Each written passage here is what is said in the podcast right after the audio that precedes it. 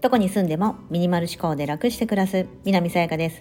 このチャンネルではアメリカに住むミニマリストライフアドバイザーが3人の子育てをしながら日々の中で得た学びや気づきをお伝えしています。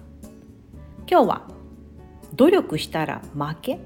努力努力不要論というテーマでお伝えしたいと思います。ちょっと噛んじゃいました。努力。ですね。はい。なんかこうすごく美しくうん努力することはいいことだっていう概念ありますよね。私ももちろんあります。なんかほらあの頑張らないより頑張ってる方が美しいですし、まあ、努力したその結果ではなく過程をみたいなところだったりね、何事においてもその頑張ってる人ってやっぱ応援したくなりますし、うん、だからえなんで？なんで努力したら負けなんだと、うん、思うんですけどもあの Audible で本を見つけましてえー、脳科学者である中野信子さんっていう方が書かれた本。なんかあのさんまさんの「あのほんまでっか TV」今もやってるんですかね日本で。あの私日本にいる時確かにその番組見たことあっていろんなそういう、まあ、脳科学者の方だったり弁護士の方だったりとかいろんなこの専門的なあの権威の持つ方が来られてこういう時はこうなんですよじゃじゃーんみたいななんかみんなが知らないえーみたいなことを言ってくれるような、うん、であのさんまさんが「ほんまでっか?」っていうようなああいったあの番組にも出てらっしゃるような方みたいでこの方が書かれた「努力不要論」努力したら負けですよと、うん、あのそれのちょっと本を読んでて面白いなと思ったんでちょっとご紹介したいなと思います。はい。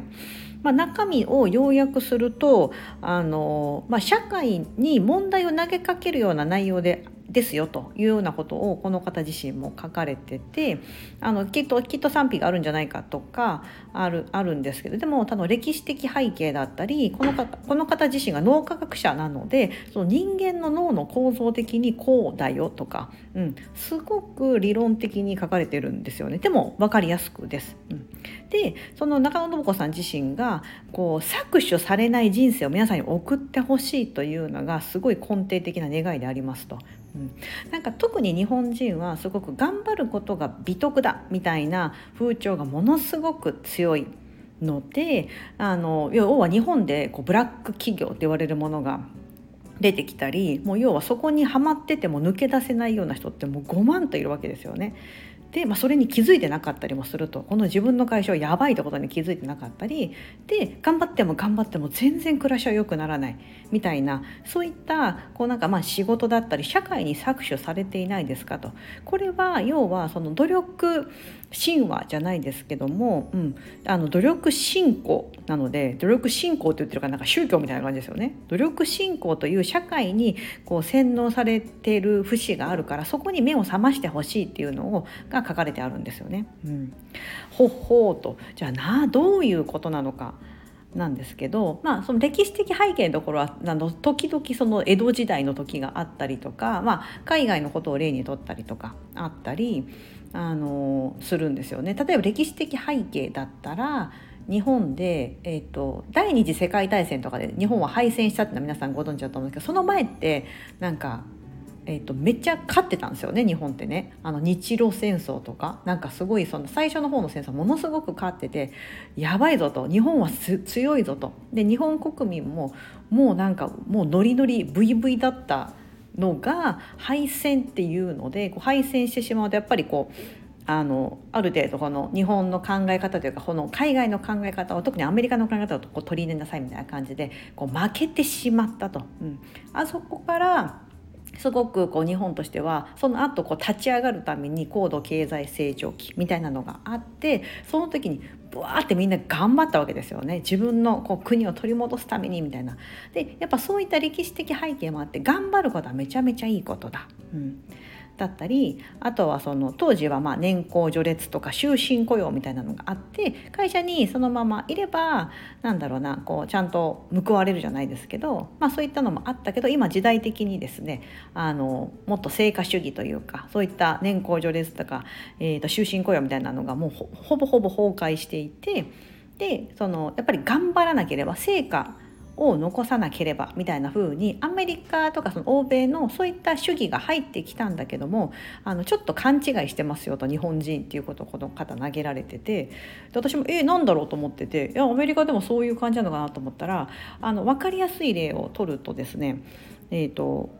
欧米、まあ、要はこのアメリカとかヨーロッパ諸国ってリストラとかしょっちゅうあるんですよ。私も今アメリカに住んでますのであの分かるんですけどあの知ってますしそういう内容って。であの要はえーと、首が首を切られるよく言いますよね首を切られる それとちょっと怖いですけど、まあ、会社に勤めてるけどちょっともう君来月から来なくていいよみたいな風に解雇される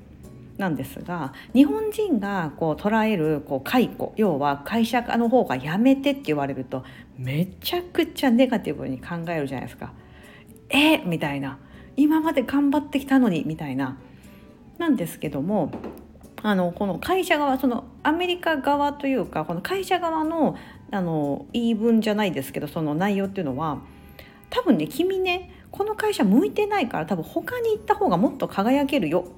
っていうような背景なんですよね。だからあの日本人はそれもし解雇されるとめちゃめちゃネガティブに捉えられがちですがあの雇用してる側からするとあじゃあ違うじゃそうじゃないよと、うん、君このままずっとうちの会社いてもきっとあのしんどいだろうから他行った方がいいよっていうようなものすごいその相手のことを考えたそのリストラなんですよね。うん。でそれをこのこっちの現地の人たちはアメリカ人の人たちは分かってるんで解雇されたとしてもあの結構ポジティブというか、まあ、人によるとは思うんですけども、うん、あそっかみたいな感じでまた次のあの転職先を探すというかというようにでかつあの自分から転職するのもすごく気軽にやるので、うん、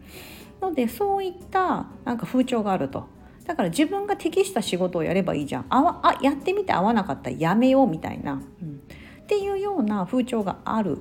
ので別にリストラとか普通だしみんなそれを受け入れるし雇用する側も雇用する側もされる側も分かった上での内容だったりするんですよね。だからちょっと日本人が思うそのリストラの感情と違うと。うん、なのでこの欧米の人たちって結構その努力中毒が少ないんですよねと。でこれには実は遺伝的遺伝子の違いがあるんですよと。うん、でへえと思って、まあ、これそれはさすが脳科学者の方ですよね。あのそのアメリカからその歴史的背景として日本にもいろんなこう風潮が流れてきたとそれが例えば成果主義だとかそういったのが流れてきてででもその成果主義の勘違いさっき言ったようなリストラのことがいい例ですけどそういった勘違いが起こってますと。でかつそのもともと持ってる遺伝子の違いって何かというと欧米人ではセロトニントランスポーターというですね聞き慣れないセロトニンって聞かれたことあると思うんですよ。こう幸せホルモンって言われてセロトニンっていうのをこう体内でこう感じることがホルモンが発生するとああ幸せだなみたいな。でそのセロトニンの中にあるとなんかオキシトシンとかこう赤ちゃんとか抱っこしたりお母さんが赤ちゃんにおっぱいあげたりすると出てくるオキシトシンとかなんかそういったのがあったりしてでなんかそういう幸せホルモンみたいな。でそれは朝日を朝浴びたりすると結構それがこう体内にこうホルモンとしてあの発生するようになるからいいよ。だから朝日はあ火を浴びようねと。うん、だから世界的に日照時間が少ない国っていうのは自殺率が低いあの高かったりとかうつになりやすいとか。特にあのスウェーデンとかあっちの方の人たちって日照時間すごく短いから結構そういう傾向にあるとか。うん。でこのセロトニントランスポーターというのが日本人はすごく持ってる率が少ないらしいんですよね。なんかこのセロトニントランスポーターってちょっとの内容の細かいとこは本書に書かれてるのあれなんですけど、まあ、このセロトニンセロトニンの要はリサイクルっていうようなあれなんですってトランスポーターって言われてるんで要はセロトニンをこうなんか貯めておける体質みたいなのがあるみたいでそれが多い人少ない人普通の人みたいな感じ3段階ぐらい分けられるらしいんですね。うん、でそのトランスポーターの割合がすごく少ない割合の人が日本人だと7割ぐらいいるけど欧米人だと3割しかいないとかかつセロトニントランスポーターの割合が多い人が日本人だと2%ぐらいしかいないんですよね。ただあの欧米の人だと30%ぐらいの割合までみんな持ってるとかなんかそういうようなこう統計データが出てるらしくってへえそんなのあるんだと思ったんですけど、まあ、だからこの遺伝子的にそういうのを持ってる持ってないっていうのがあってこの感覚もあってすごくこの成果主義だったりとかあのそういうのにつながっているんじゃないかと、うん、その成果主義っていうのをプラスに捉えるのかなんかすごく努力しないとみたいな感じで捉えてしまうのか、まあ、だから努力中毒になりがちなのが日本人ですよと。うん、であのその努力の考え方もあのちょっと履き違えないようにあの思ってほしいと、うん、なんか日本日本だとこう努力して努力して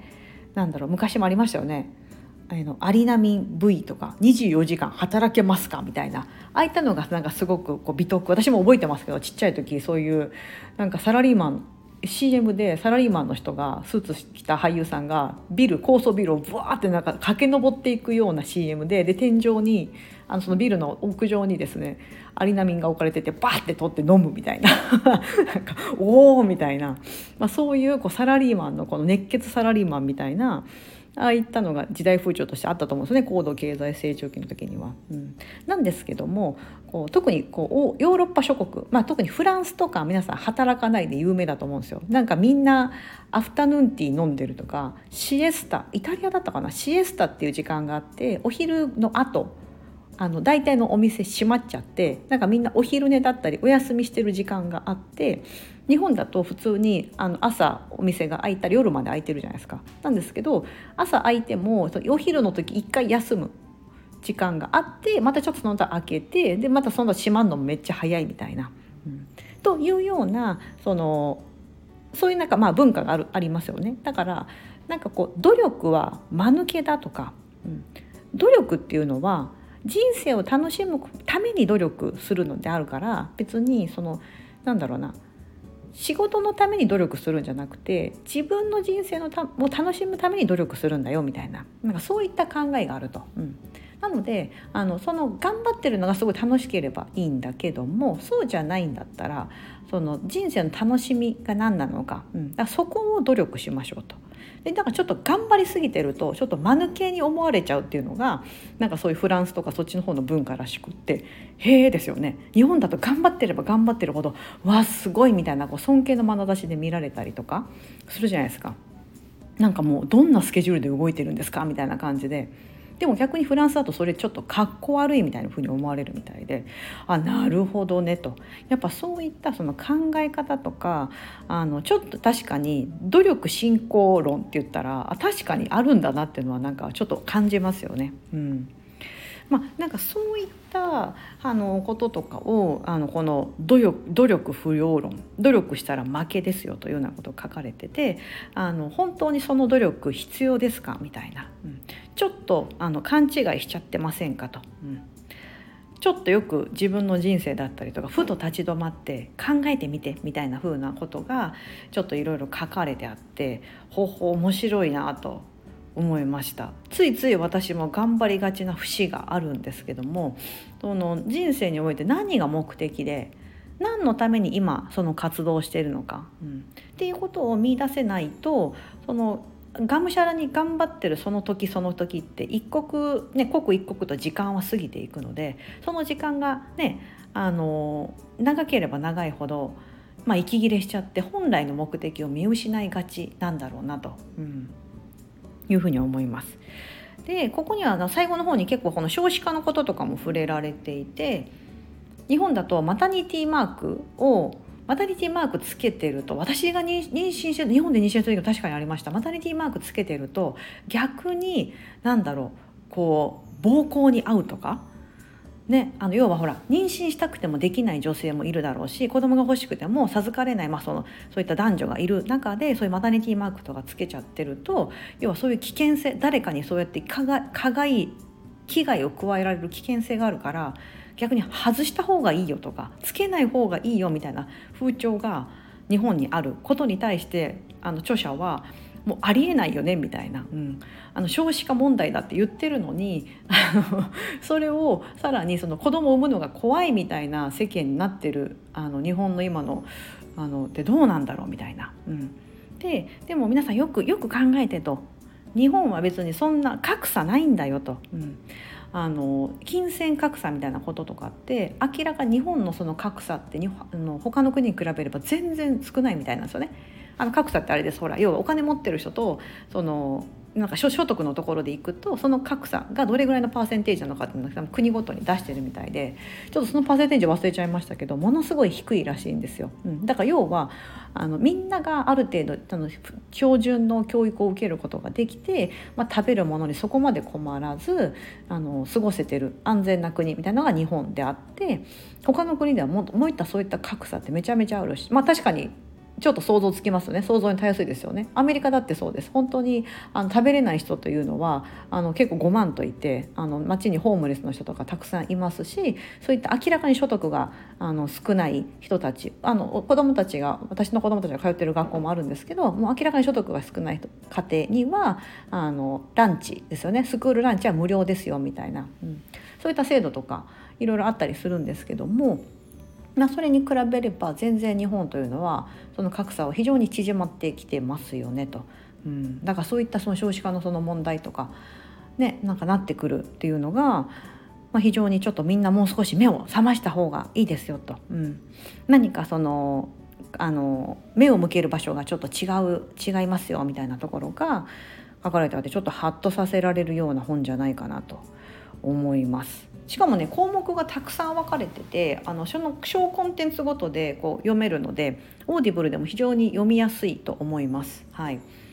えっと、 Audible で読むとですねなんかあの第1章第2章みたいな感じですっごい大きなくくりであのコンテンツが分かれてる場本とこの本「努力したら負け努力不要論」みたいな感じめっちゃコンテンツをバーって細かく分けてやってるバージョンとなんかいろいろあるんですよね。うん、なのでこの本はどっちかというとコンテンツ細かく分けてくれてるので自分が気になるタイトルのところをクリックすれば読めるみたいな風になってるので是非よかったらお時間がない方でもあのちょっとかいつまんで気になるとこだけ読めるんじゃないかなと思ってます。ちなみに今2月29日今月いっぱいまで Audible 2ヶ月無料ですので。なんかこの Audible 私推してるんですけどあのこの2ヶ月無料とか多分ね半年にいっぱいいっぺんぐらいしか訪れないなかなかお得な期間でで別に2ヶ月以内でやめたっていいんですよそしたら無料だしで2ヶ月後もし続け、まあ、1ヶ月ぐらい続けてみようかと思っても1ヶ月1500円なんですよね。1500円って言ったら本1冊本1冊買うのって今1500円ぐらいするので1冊分ぐらいじゃないですか。本1冊の値段であのその時そのオーディブ対象のやつってもうほぼほぼ聞き放題なんなら10冊ぐらいとかガーって読めますしなんか全部読もうとしなくてもいいなと思って私もなんか気になるやつポンポンって読んで初めの方だけ読んであんまあいっかみたいな感じで読まなくなる本とかいっぱいあるんですよね。だからなんか本屋さんにわざわざ行かなくても本屋さんでこなんかあちこち立ち読みしてるような感じですかね。うん、でもほら本屋さんって今本閉じてますよね。結構。雑誌とかもそうかな、ね、見れなかったりすると思うんですけど、うん、あと本屋さんに行く時間もなかったり、ね、あると思うんですがなんかそういったのをか手軽に家でこう料理作りながらとか掃除しながら子供のお迎え行く5分とかとかでも結構ねいい内容読めますしそう今みたいな感じでこうハッとするような内容とかこうなんか自分の人生の目的とかもちろんその知識とかもそうですけどいろんなことを入れるのでそれで1ヶ月1500円だと私はものすごい安いなと思ってます。だからこれはねずっともう1年ぐらい続けてるので、うん、なんかいつもおすすめしてますけどあの特にこのスタンド FM を聞いていらっしゃるようなこう耳で何か情報を得ることに慣れている方には本当おすすめです。もしよかったらお試しくださいこの期間に。今日ご紹介した本概要欄に貼っておりますのではい覗いてみていただければと思います。ます。今日は努力したら負け努力不要論というテーマで本の引用をお伝えしてみました。ここまでお聴きいただきありがとうございます。今日が皆様にとって素敵な一日になりますように。